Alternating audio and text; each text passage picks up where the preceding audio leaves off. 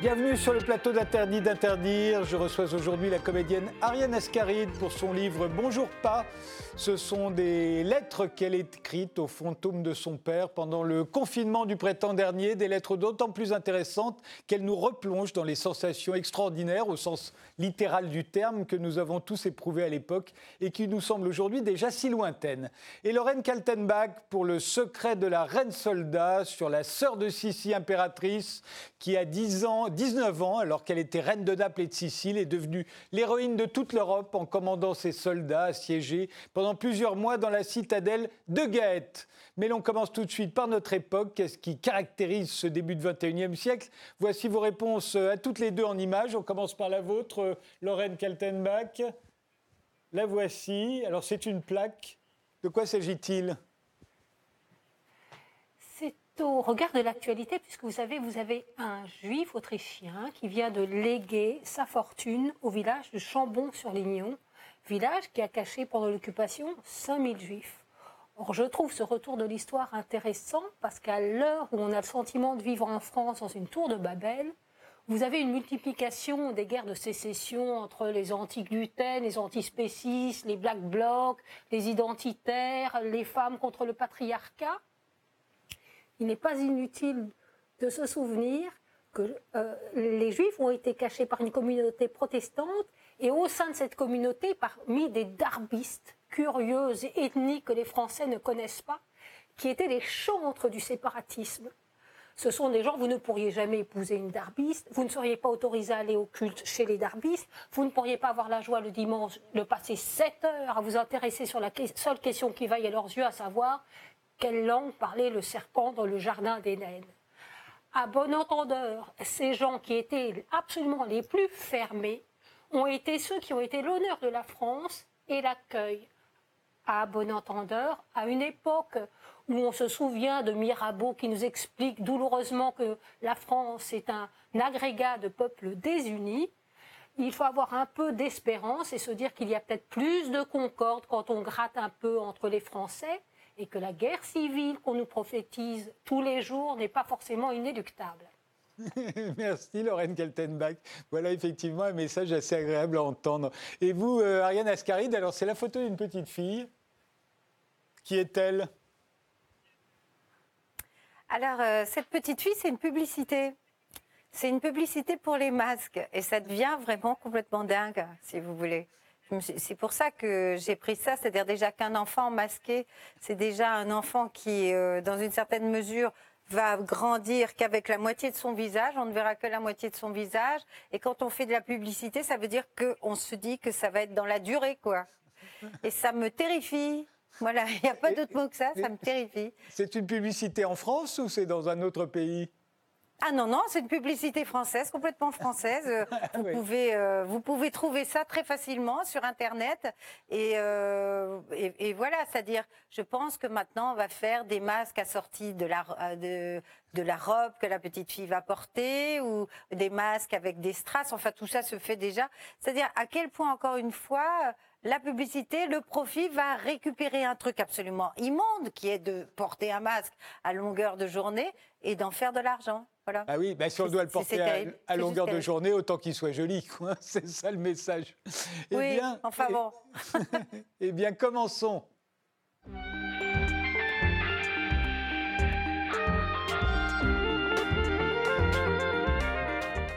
Ariane Ascaride, vous êtes actrice, vous avez joué notamment dans 20 films réalisés par Robert Guédiguian, votre mari. Ce doit être d'ailleurs un record dans l'histoire du cinéma, si l'on regarde toutes les associations célèbres entre un cinéaste et son interprète fétiche.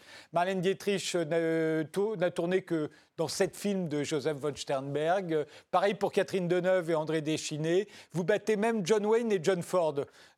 Vous aviez fait ce compte-là ou je suis le seul ? Écoutez, je ne sais pas, ça me fait rire. John Wayne et John Ford, je n'y avais pas pensé, mais ouais, peut-être qu'on les bat, c'est pas mal. Ouais. En fait, si vous voulez, c'est plutôt une espèce d'œuvre croisée, je dirais. On a commencé ensemble, et puis voilà, ça continue, et c'est faire des films ensemble, c'est raconter... ensemble avec mes camarades de jeu, hein, qui sont aussi depuis très longtemps toujours les mêmes, c'est raconter notre rapport et notre regard sur le monde. Voilà, c'est, il est le fédérateur, il a fait cette œuvre-là, on y participe et c'est tout. Mais c'est vrai que je tiens peut-être la victoire de la longévité à ce niveau-là, ouais.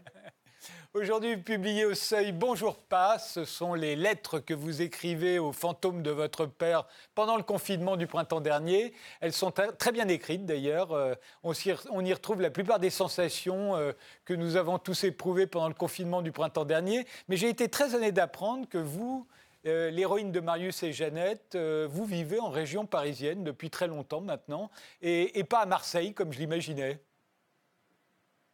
Ah non, non, ça fait très très longtemps que je ne vis pas à Marseille. Je vis dans le 93, dans la Seine-Saint-Denis, pour tout dire.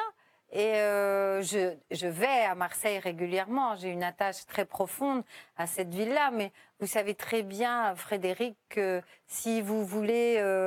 Quand j'étais jeune, si je voulais faire ce métier-là, je ne pouvais pas rester à Marseille. La France étant un pays extrêmement centralisé, il fallait que je vienne à Paris. Vous le savez, j'ai passé le concours du Conservatoire de Paris et voilà.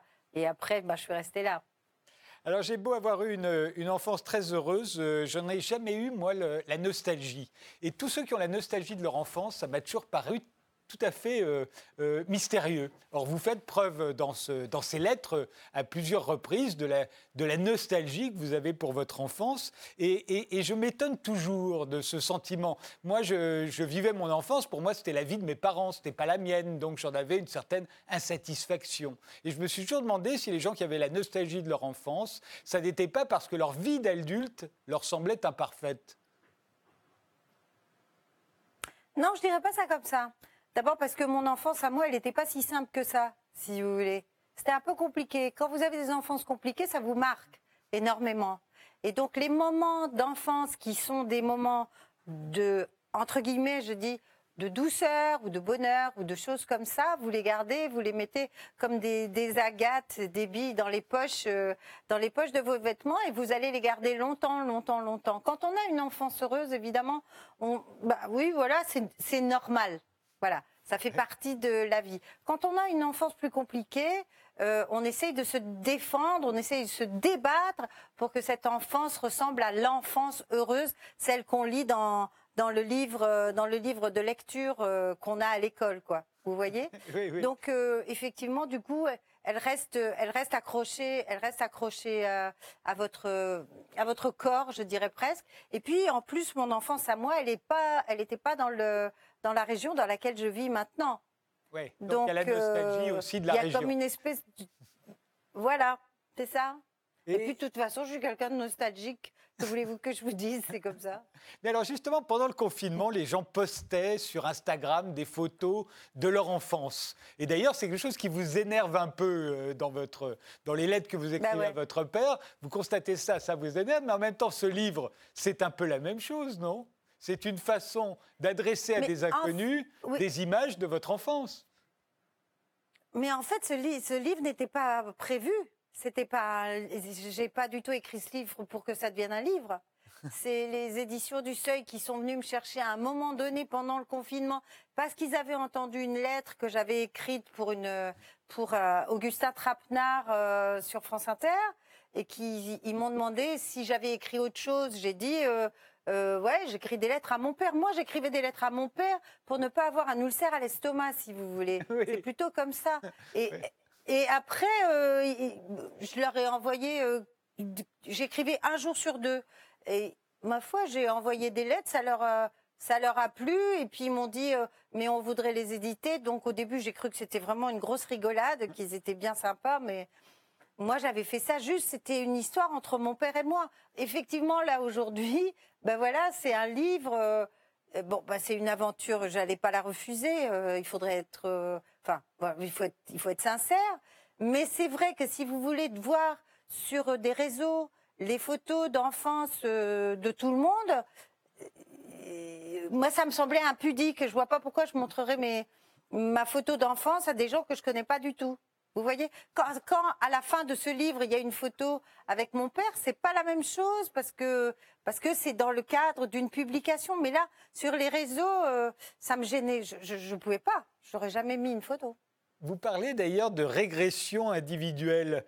On va se réfugier, dites-vous, dans le temps de l'inconscience parce que justement, on est devenu bien trop conscient. Et je pense que c'est une bonne explication. Bah oui, bah, qu'est-ce que vous voulez que je vous dise ? C'est quand même pas très rigolo ce qui nous arrive. Hein ? C'est-à-dire que ce qui est très difficile, c'est l'incapacité de projection. On ne peut pas se projeter. Pour l'instant, c'est qu'on le veuille ou non, notre imaginaire est bloqué sur le futur. Donc, on se dit... parce que si on commence à réfléchir et à se dire qu'est-ce qui peut advenir, je pense que par moments, on peut se faire des peurs absolument épouvantables. Je suis confiante, parce que je suis confiante dans la science et je veux vraiment y croire. Mais je ne suis pas la seule à dire ça. Il y a effectivement une régression. Les gens se replient sur des films, des livres, des espèces de cocons dans lesquels ils s'enferment pour pouvoir supporter. Et c'est peut-être aussi la force de l'humanité d'arriver à faire ça. Mais il ne faut pas le faire trop longtemps parce que sinon on va tous devenir débiles, quoi. Vous le dites dans une des lettres. Vous dites c'est la première fois que je vis dans un pays où l'on va vers l'inconnu. Et c'est vrai, en vous lisant, je me suis dit, oui, c'est vrai, au fond. Je n'avais jamais connu ça non plus. Et je crois que personne, dans le monde entier, personne n'a connu ça, en fait. On ne sait pas où on va, qu'on le veuille ou non. Mais un truc idiot. Est-ce qu'on peut, j'en sais rien, louer une maison de vacances ? On n'en sait rien, on ne sait pas.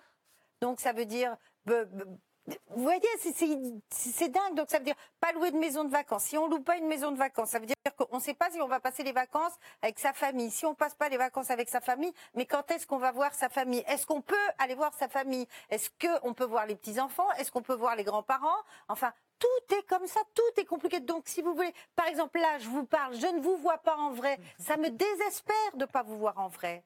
Vous voyez ? On est dans cette espèce de rapport... C'est de la science-fiction pour moi. En fait, moi, je viens d'une génération où, effectivement, les gens se rencontrent, quoi.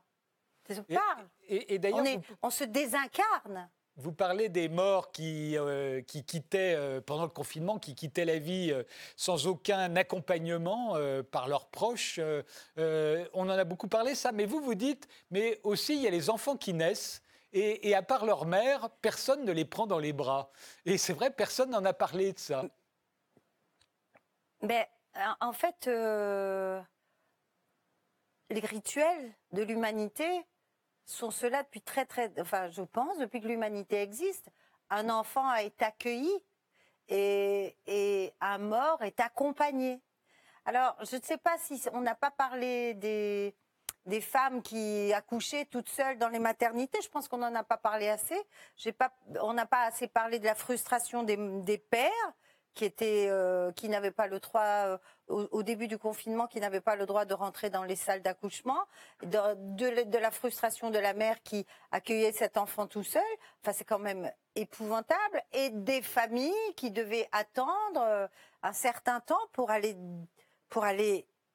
dire bienvenue à ce petit être, à cet humain ou qui arrivait, à cette petite fille ou à ce petit garçon.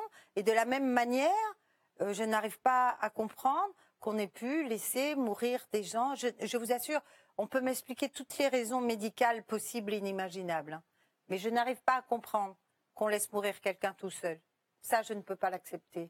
Parce que c'est une histoire d'humanité. Mais justement, Ariane Ascaride... Vous voyez, c'est une histoire de... Vous en concluez que la reconnaissance de la personne est niée totalement. En même temps, c'est justement parce qu'on a sacralisé la personne humaine qu'on en est arrivé à des choses pareilles. Vous ne trouvez pas ? J'espère bien qu'on sacralise la personne humaine. Oui, mais là, elle est patente, la personne humaine. Là, ça a été fantastique. C'est-à-dire que jamais on s'est autant préoccupé de la vie que depuis le début de la crise du coronavirus.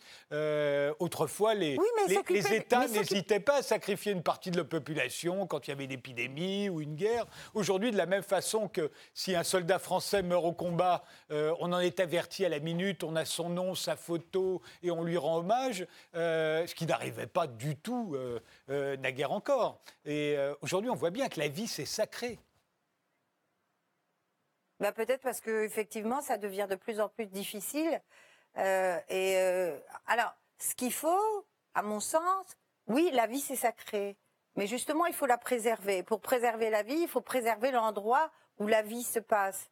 C'est-à-dire, vous savez, pendant le confinement, j'avais entendu cette information, je le dis dans le livre, que le confinement tel qu'il était faisait en sorte que la terre tremblait moins.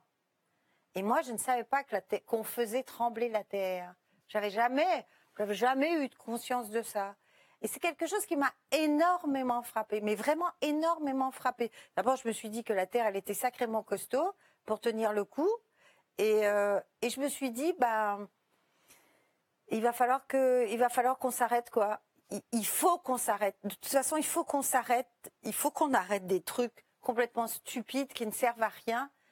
Et qu'on prenne soin de l'endroit où on est, mais qu'on prenne soin tous ensemble et que surtout, il n'y en ait pas un qui se dise « Oh mais non, mais moi ça va aller ». Parce que c'est pas vrai, ça va pas aller. Bon, si vous voulez, je suis tout à fait consciente que pendant toute cette crise de la Covid, les pauvres sont devenus encore plus pauvres et les riches sont devenus encore plus riches. Mais, à un moment donné, être très très riche, ça ne va pas vous empêcher de mourir. Si vous devez mourir. Donc il faut vraiment que tout le monde se conscientise là-dessus, quoi. C'est vraiment essentiel. Mais si la terre tremble, elle tremble toute seule. Ça n'est pas nous qui la faisons trembler comme les voisins du dessus font trembler le lampadaire, le plafonnier quand il faut une boum. Si, c'est nous qui la faisons trembler. Non, c'est pas qu'elle tremble toute seule. Ouais. Non, c'est nous qui la faisons trembler. Je vous assure, reportez-vous à toutes ces informations-là. C'est nous qui la faisons trembler. C'est pas elle. Elle dès qu'on s'arrête de faire les ânes et qu'on se calme, elle tremble moins. Voilà. Mais pendant le confinement, vous retrouvez le silence qui vous rappelle votre enfance, là aussi.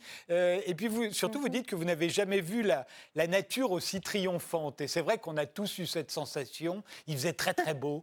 On a l'impression qu'on n'avait jamais vu un printemps aussi magnifique. Et puis, on avait l'impression que la nature reprenait ses droits. C'était l'expression qu'on utilisait. Mais vous, alors, ce qui est drôle, c'est que dans vos lettres, vous racontez qu'en fait, vous n'en profitez pas. Ça vous angoisse?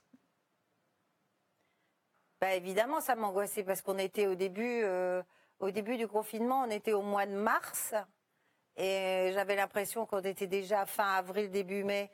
C'était très étrange quand même. Il y a un décalage très fort et puis il s'est mis à faire beau tous les jours. J'ai un petit jardin, je regardais le jardin, je voyais que les bourgeons allaient exploser, puis ils ont explosé pratiquement un mois à l'avance. Alors oui, c'était beau, oui, c'était sympathique, mais c'était anormal. Et si vous voulez, tout ça, ça fonctionnait dans le sentiment de science-fiction que j'avais. C'est-à-dire que effectivement la nature nous disait, espèce de pauvre taré, nous, on tient le coup, on s'en sort, et même, regardez, on explose, on prend nos aises. J'avais l'impression que les fleurs prenaient leurs aises, les canards se baladaient sous les arcades de la Comédie française, les dauphins arrivaient sur les bords de la Méditerranée, les requins aussi. Tout le monde, enfin, tout le peuple, toute la faune et toute la flore nous disait « c'est vachement bien quand vous n'êtes pas là, quoi ». Oui, c'est vrai. C'était quand même terrible, non ? Et je me suis dit, bon, il faut vraiment qu'on demande, enfin vraiment, j'ai pensé ça, il va falloir que de temps en temps, on demande l'autorisation à cette faune et à cette flore si on peut intervenir, quoi. Parce que là, on est des vrais barbares, on leur demande jamais rien. On envahit leur espace, on envahit tout. Et soi-disant, c'est nous qui savons, qui avons la pierre philosophale. Et en fait, je pense qu'on n'a rien du tout, si vous voulez mon avis. Le confinement nous a montré qu'on était très fragile et très perdu. Mais je crois bien... Et c'est pas mal comme leçon. J'ai l'impression que pendant ce confinement, les Français se sont divisés entre ceux qui avaient peur et ceux qui n'avaient pas peur, quelles que soient les bonnes ou les mauvaises raisons d'avoir peur ou pas peur. Et vous, vous décrivez très souvent comme le monde vous terrorise, au fond. Et même au moment du déconfinement, vous êtes toujours terrorisé. Vous avez une espèce de boule au ventre. Hein ? Ah ben oui, mais c'est... Comment vous dire ? Moi, je ne suis pas... Pour se battre, il faut savoir contre quoi on se bat. Vous voyez ce que je veux dire ? Je ne suis pas téméraire, moi. J'essaie d'être courageuse. C'est pas la même chose. J'essaie de savoir exactement contre quoi je dois me battre ou pas me battre. Qu'est-ce que je dois affronter ? D'autant plus, si vous voulez, qu'un peu avant le confinement, j'avais été très malade et que donc mon médecin m'avait dit qu'il fallait absolument pas que je bouge, que je reste complètement enfermée. Donc, évidemment, ça m'avait terrorisée. Mais ce qui m'a, à la fin, quand le déconfinement a commencé, encore une fois, je me suis dit, est-ce que ça va repartir comme avant ? Et en fait, c'est reparti comme avant et j'avais pas trop envie de ça. J'avais pas envie que ça recommence l'inconscience collective. Et peut-être que je croyais que ce serait fini, hein. Je croyais que c'était un confinement et qu'il n'y en aurait plus et qu'on serait passé par-dessus tout ça. Bon, de fait, non. Peut-être que, vous savez, des fois, quand on fait des leçons, on ne les sait pas très bien. Votre instinct vous dit « va revoir ta leçon ». Peut-être que ça, ça nous permet de revoir encore notre leçon. Enfin, j'aimerais bien que ça ne dure pas encore très longtemps parce que... Il faut quand même dire les choses comme il faut les dire. Tout le monde est perturbé. Ou on est un imbécile heureux, ce que je peux comprendre. Et alors là, ça c'est formidable. Mais si on n'est pas un imbécile heureux, tout le monde est perturbé. Voilà, c'est tout. Mais être perturbé, ça... Pardon, oui. Non, j'allais dire, tout n'est pas reparti comme avant, notamment les théâtres, les cinémas sont toujours fermés. On est un an après, quasiment, le début de cette crise. J'ai appris que c'était vous qui aviez lancé « Sauver la culture » sur Facebook. Justement, juste avant le déconfinement, vous sentiez que le ministère était un peu muet. Et qu'au fond, vous vous sentiez tous sur les lignes de départ, vous aviez l'impression qu'avec le déconfinement, tout allait reprendre, et en fait, vous avez eu raison, rien n'a repris. Oui, c'est un peu terrifiant quand même. Hein. Oui, effectivement, comme d'habitude, non, je ne suis pas toute seule à faire ça, mais disons que j'ai une certaine facilité à parler et même à une espèce de spontanéité qui de temps en temps est un peu pénible, je le reconnais volontiers, mais là, ça commence à devenir très difficile pour tous les gens qui font de la culture. Alors évidemment, on me ressort tout le temps, mais il y a des gens qui souffrent beaucoup plus que vous.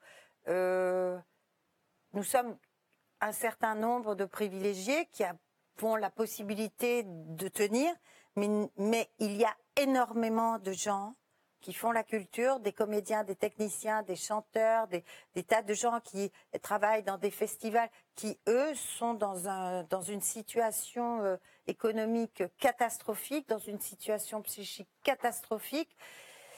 Et j'aimerais bien qu'on essaye de faire des essais comme il est en train de se dessiner en Espagne, dans les théâtres.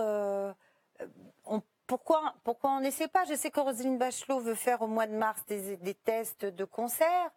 Donc je l'y engage vraiment fortement. Parce que là, à côté de ça, il y a des gens qui tournent des films et puis les films, ils s'empilent les uns sur les autres et on ne sait pas quand est-ce qu'ils vont sortir parce que effectivement les salles de cinéma ne s'ouvrent pas, donc les distributeurs pour l'instant n'arrivent pas à décider à prendre de nouveaux films. Ça c'est pour le cinéma. Au théâtre, ben voilà, les théâtres sont fermés. Il faut savoir que en octobre, on a réouvert. Je faisais un spectacle avec Simon Abkarian, on a joué quelques temps. On a encore été refermé. Après, en décembre, on nous avait fait plus ou moins miroiter que peut-être on ouvrirait. Ça n'a pas ouvert. Remettre un théâtre en marche, ça coûte de l'argent. Ça se fait pas comme ça. Si vous voulez, tout ça, à un moment donné, c'est plus possible, quoi. C'est plus possible. Alors moi, je veux bien, hein, et puis de jouer dehors. Il n'y a pas de souci, mais on peut faire ça peut-être au printemps et à l'été. Mais la fonction du théâtre, c'est aussi de venir dans un lieu qui est convoqué pour ça, et dans un cinéma, et de mettre des gens les uns à côté des autres qui ne se connaissent pas et qui vont partager quelque chose, si vous voulez. Mais il y a des tas de plateformes, tout le monde peut voir des films. Enfin, on n'en peut plus quand même de voir des gens tout plats, quoi. On a un peu envie... d'incarnation, de chair, de choses comme ça, de sentir la respiration des autres, d'entendre des gens rire ou des gens être émus. Je ne sais pas, puisque Rosine Bachelot dit qu'elle ne veut pas donner de date. Donc effectivement, notre imaginaire est complètement bloqué, encore une fois, puisqu'il n'y a pas de date, puisqu'on ne sait pas. Et c'est le lien. La culture, la création, c'est le lien. C'est le lien de l'humanité, c'est l'expression des humains. On ne peut pas aller dans un musée, on ne peut pas avoir des tableaux, donc je ne sais pas. Bonjour Pa', c'est le titre de votre livre, Ariane Ascaride, qui vient de paraître aux Éditions du Seuil. Ce sont les lettres que vous avez écrites à votre père pendant le confinement. On fait une pause, on se retrouve juste après avec Lorraine Kaltenbach.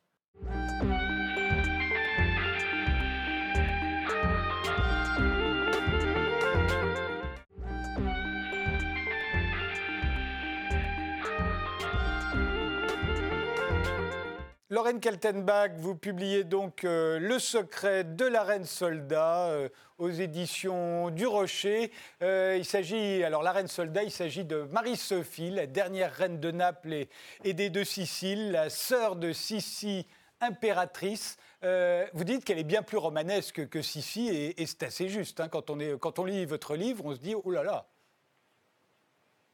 Sa vie est un film de cap et d'épée. Elle a effectivement traversé des aventures. On a envie d'en faire un film. C'est un film, son existence. Il y a de la guerre, il y a de la pornographie, il y a de l'espionnage, il y a du terrorisme, des bombes. C'est étonnant. Alors, disons un mot sur la famille Wittelsbach. Que l'on voit d'ailleurs dans Ludwig, le crépuscule des dieux, le film de Visconti. Ouais. On les voit, toute cette fratrie autour de Romy Schneider qui joue Sissi et autour d'Helmut Berger dans le rôle du roi Ludwig, le roi fou de Bavière. Alors c'est qui ces gens-là? C'est une famille bavaroise. C'est pas une si grande famille que ça. Hein. C'est le mariage de Sissi en fait qui va les rendre importants. C'est une très ancienne famille européenne, malgré tout. Mais c'est le petit royaume de Bavière. Et la fratrie de Sissi et ses frères et sœurs sont les cousins germains de Louis II de Bavière. Oui. Et qu'est-ce qu'ils ont de particulier? Ils ont tous un grain. Oui, voilà. Ils ont tous un grain et ils disent toujours, chez nous les Wittelsbach, nous ne sommes pas de la race des heureux. En général, ils accumulent les déboires, les décès, et ce sont souvent des grands dépressifs. Oui.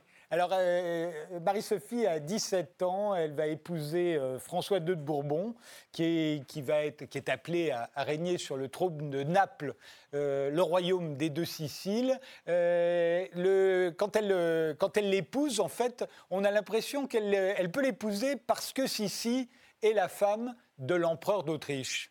Sinon... Ah bah évidemment. Ouais. Oui, bien sûr. Après un tel grand mariage, devenir le beau-frère de François-Joseph, ce n'est pas rien. Oui, c'est ça. Sinon, il aurait fallu qu'elle se contente de moins bien, c'est ça? Vraisemblablement. Et elle arrive à la tête de son royaume des Siciles, qui, pour le coup, n'est pas rien, puisqu'on est avant le Risorgimento, vous avez à peu près 20 millions d'Italiens, or toute la botte est morcelée, or le royaume de Naples et des Deux-Siciles, c'est la moitié de la botte, plus la Sicile. C'est la moitié de la population italienne. Donc c'est un grand royaume. Et puis c'est Naples, le splendide royaume de Naples. Alors justement, on va regarder cette carte. On le voit très bien, le, le royaume des Deux-Siciles, le royaume de Naples, c'est en jaune. C'est effectivement la moitié de la botte, avec Naples comme capitale, ici même. On est en 1860, quand Garibaldi et les chemises rouges commencent à combattre pour l'unification de l'Italie. Et c'est ça qui va rendre célèbre votre héroïne, puisque, alors que son mari n'a rien de très vaillant, hein, il est courageux, hein, c'est un type bien, François II de Bourbon. Enfin, c'est pas un... Oui, j'ai dit une bêtise encore, je sens. C'est un type... Oui, c'est un homme qui est empêché. C'est un homme de grande qualité, mais ce n'est pas un homme d'action. Il ne peut pas toucher sa femme, il ne peut pas prendre les armes pour repousser les envahisseurs et les mille de Garibaldi. Et il pense même fuir en Espagne à un moment, et c'est elle qui le convainc de rester à Naples. Ah bah, qui lui dit, mon ami, vous êtes obligé de rester ici, vous ne pouvez pas abandonner comme un couard votre royaume, si vous devez tomber, tombez grandement. Et donc Garibaldi arrive en Sicile, débarque sur le continent, il est à 60 km de Naples, alors que le jeune couple est dans son palais, et le roi va être trahi par son ministre de l'Intérieur qui lui dit « Écoutez, Majesté, il faut que vous épargniez les rues de Naples, de la guerre et du sang. Partez vous réfugier dans la superbe forteresse de Gaète qui est plus au nord, sur les bords de la mer. Et là, vous résisterez vaillamment. » Et ça va être évidemment le piège. Ils vont être pris dans une souricière. Ils vont vivre 200 jours d'un siège terrible, catastrophique, où ils sont bombardés par les Piémontais, puisque ce royaume est pris en tenaille entre Garibaldi, le révolutionnaire au sud, et Victor Emmanuel du Piémont, qui lui est intéressé à la chute de ce royaume des Deux-Siciles. Ils sont renfermés avec 11 000 hommes des troupes royales, bombardés toute la journée par les Piémontais. Ils n'ont plus rien à manger, le typhus arrive, et Marie-Sophie est là absolument glorieuse sur les remparts. Avec sa cigarette d'Orient, elle allume les mèches des canons. Quand elle n'est pas sur les remparts, elle est dans les hôpitaux pendant qu'on est en train de couper les jambes et les pieds. Elle est absolument formidable. Toute la presse européenne suit le siège de Gaète. Tous les Européens sont amoureux d'elle. On la voit sur les premières de couverture. Elle fascine absolument tout le monde, et aussi les femmes, parce qu'elle représente un modèle. Enfin, elle brise la servilité docile réservée à son sexe. Et c'est vraiment, elle fascine notamment Eugénie, la princesse Eugénie veut absolument avoir une photo de la reine de Naples. On se débrouille pour envoyer un photographe là-bas. C'est un très, très grand personnage des années 1860-61. Eugénie, c'est la femme de Napoléon III, hein, bien entendu. La femme de Napoléon III.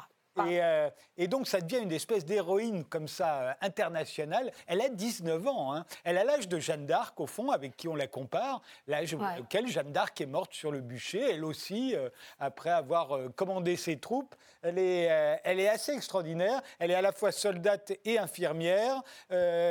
D'où lui vient cette vaillance? Parce qu'on peut parler de vaillance. Hein, elle prend des boulets de canon toute la journée. Hein. Moi, je pense que ça, c'est très Wittelsbach. On peut la décrypter à travers Sissi qu'on connaît. Ce sont des grandes sportives. Elles ont été élevées par leur père à grimper dans les montagnes. Ce sont des écuyères extraordinaires.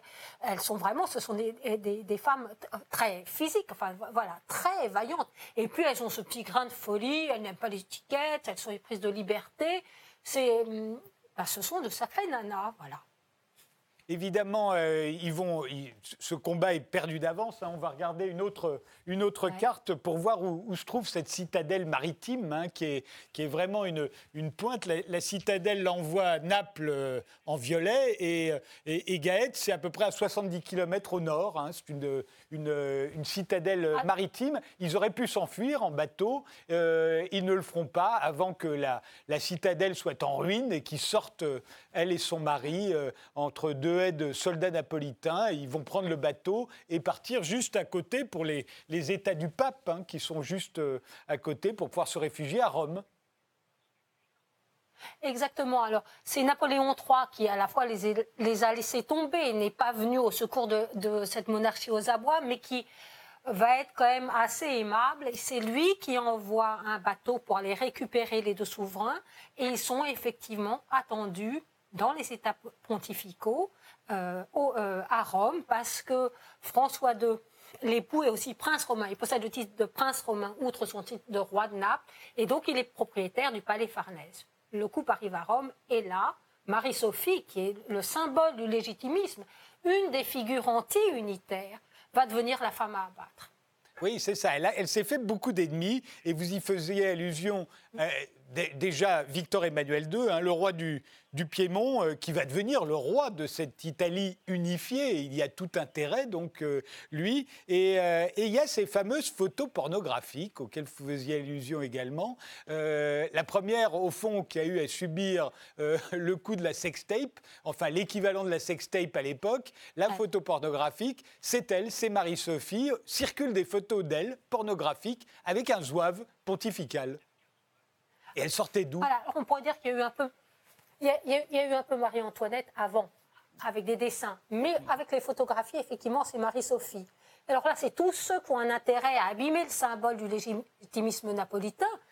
On pense qu'il y a un peu des agents piémontais, parce qu'il y en a dans les États pontificaux. Est-ce que les Anglais ont donné un petit coup de main ? Il y a beaucoup de gens qui veulent lui nuire. Et il va y avoir des photos qui vont être envoyées dans toute l'Europe. On la voit soit dans des scènes de débauche, elle est dans un bain avec plein de sexes d'hommes. Il y en a une autre où elle est dans les bras d'un zouave pontifical. Puis il y en a encore d'autres où Pie IX a l'air de se repaître et de regarder tout ça, l'œil brillant.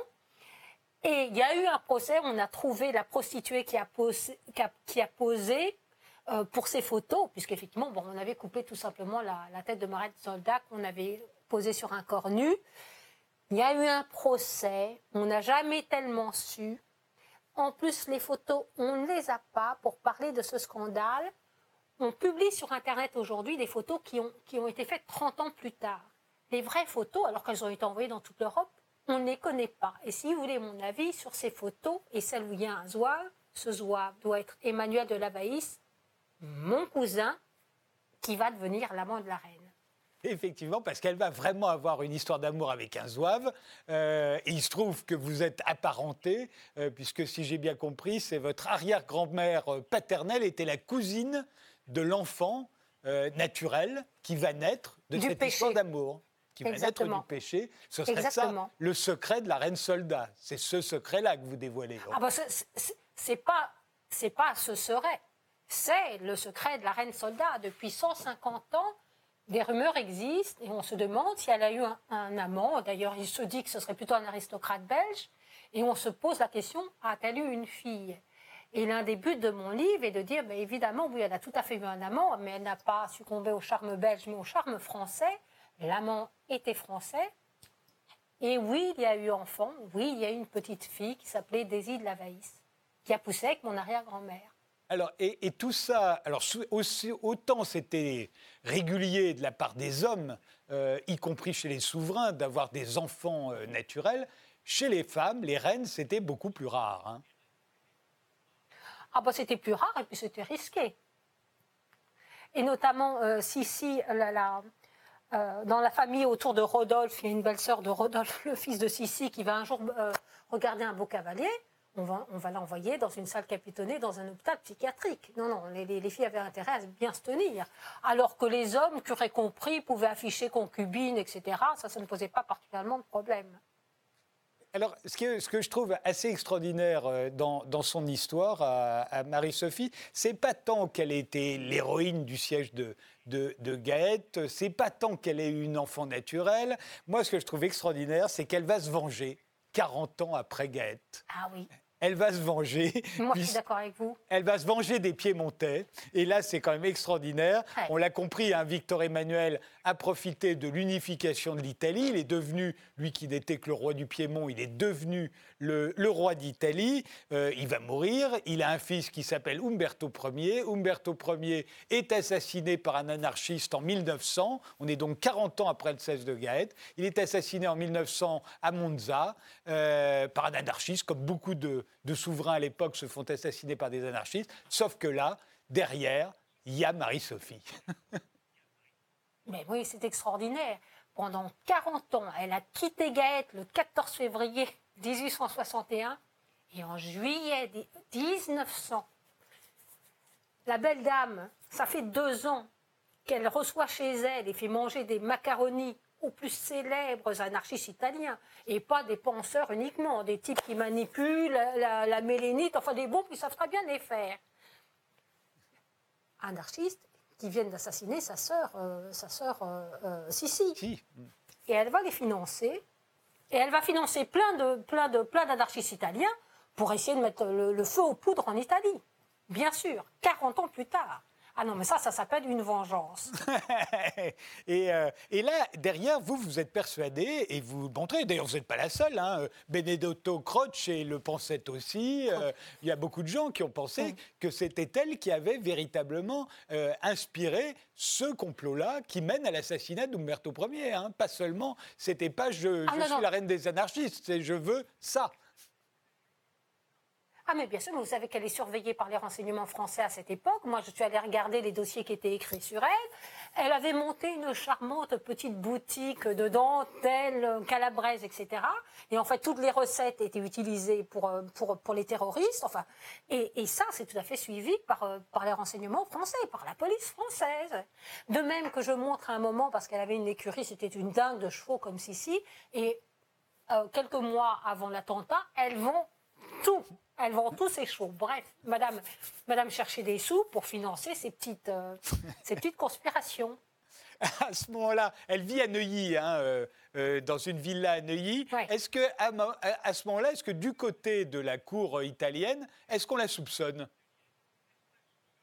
Moi, je crois qu'elle a été surveillée absolument toute sa vie et pendant 40 ans, parce que bien sûr, elle représentait avec son époux un symbole et toujours une menace pour l'unité italienne, parce qu'il ne faut pas croire que ça se passe bien. En 1890, vous avez 300 000 Italiens qui quittent l'Italie chaque jour. Il y a des problèmes économiques, en particulier dans le Sud. On commence à regretter amèrement ce beau royaume des Deux-Siciles. Et donc, il y a des sycophantes. Elle est surveillée toute sa vie à Paris, bien sûr. Et d'ailleurs, qui va-t-on nommer dans les années, je crois, 1880 à Paris comme ambassadeur italien ? Le général qui a fait le siège de Gaète côté Piémontais. Bref, le général qui la bombardait et qui est là à Paris et qui les surveille. Et inversement, ce que je démontre aussi, c'est que dans les années 1880, le peintre officiel de la famille des Savoie va faire des grands tableaux de propagande.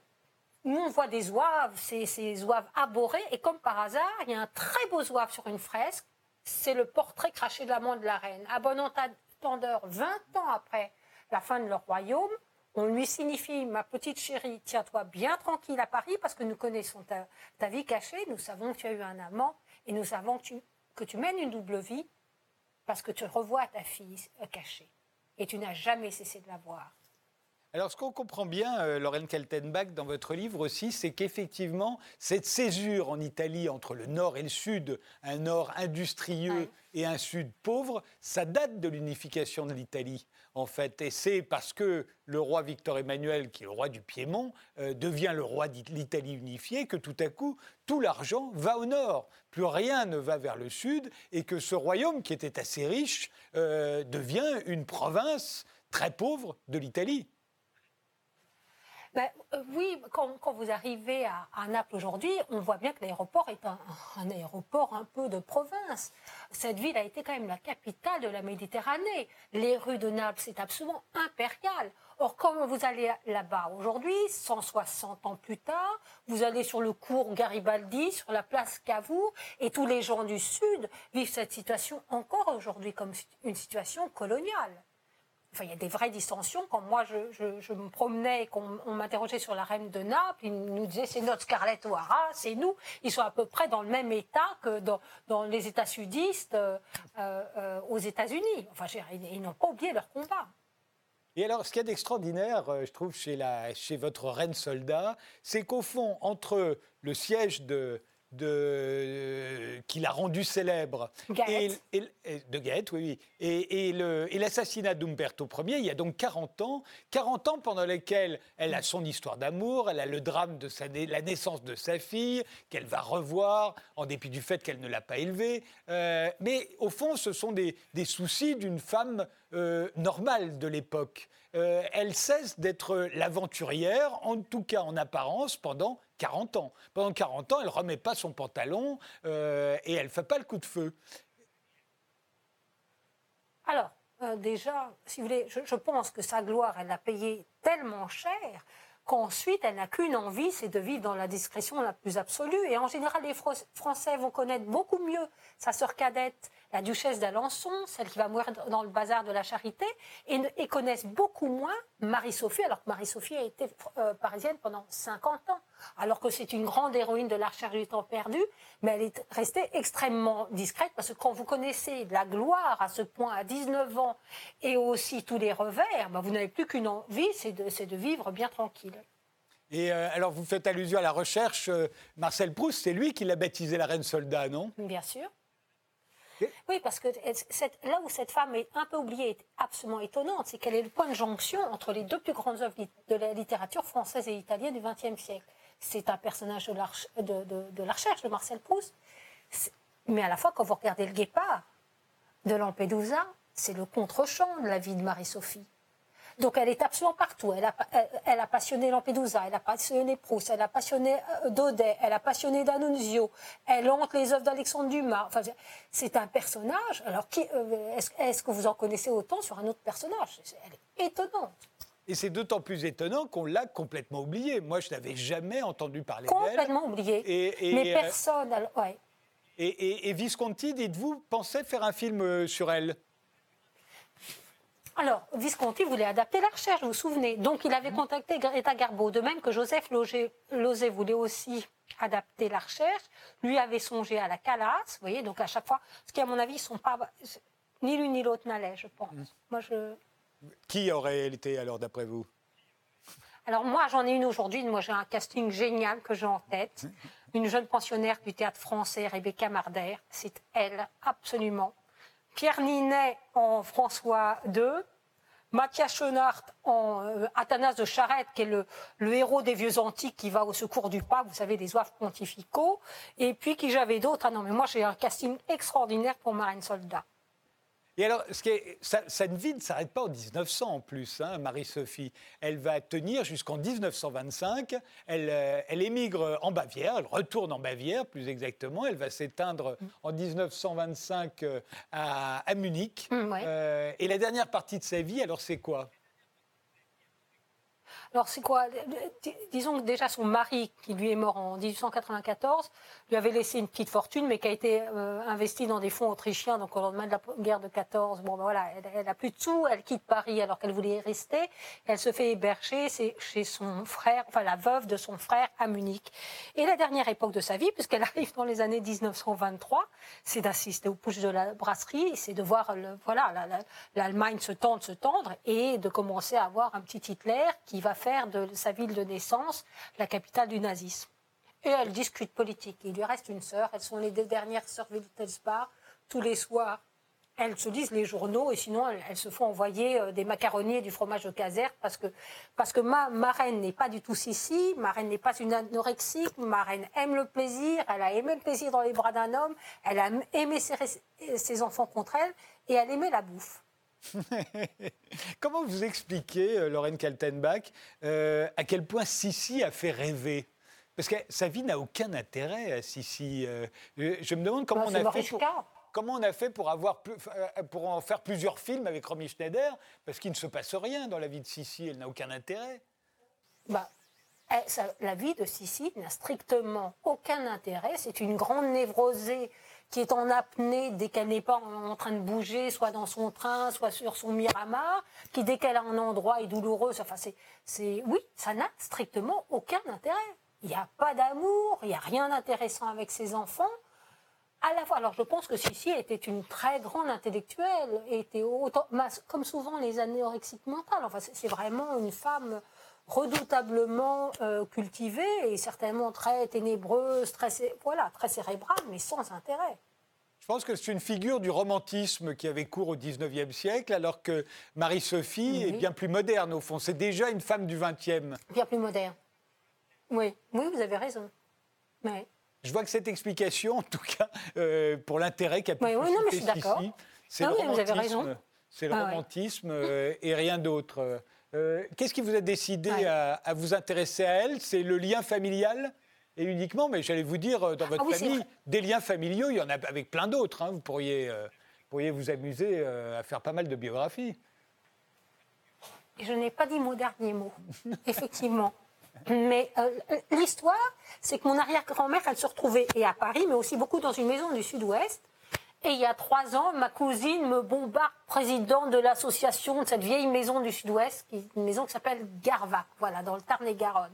Et le jour où elle est venue me faire signer les statuts de ma 1901, j'avais bu du chardonnay et je commence à dire, bah tiens, je pourrais essayer de chercher des choses sur Daisy qui passait ses vacances là-bas. Daisy, c'est la fille cachée. C'est la fille cachée. Voilà. C'est la fille cachée. Et vous êtes prise au jeu. Et je me suis prise au jeu. Il y a un autre aspect qui m'a beaucoup passionnée dans mon enquête, c'est que j'ai redécouvert toute cette aventure des zouaves pontificaux.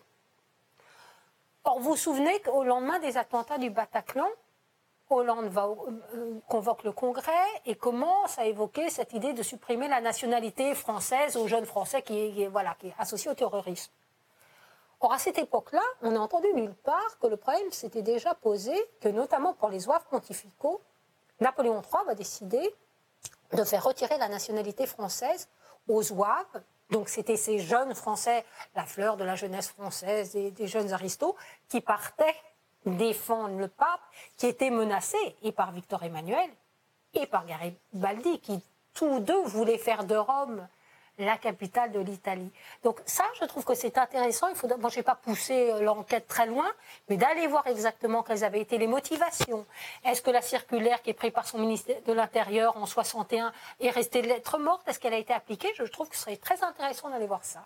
D'autant plus que les zouaves pontificaux, on ne les trouve pas sexy a priori, jusqu'à ce que je lise votre livre où je me suis dit que bah, si, finalement, ils pouvaient peut-être être sexy, mais sinon on les voit plutôt... Vous avez vu Athanas de Charette ?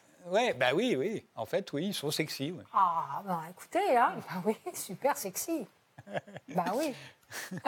Le secret de la reine soldat, c'est donc...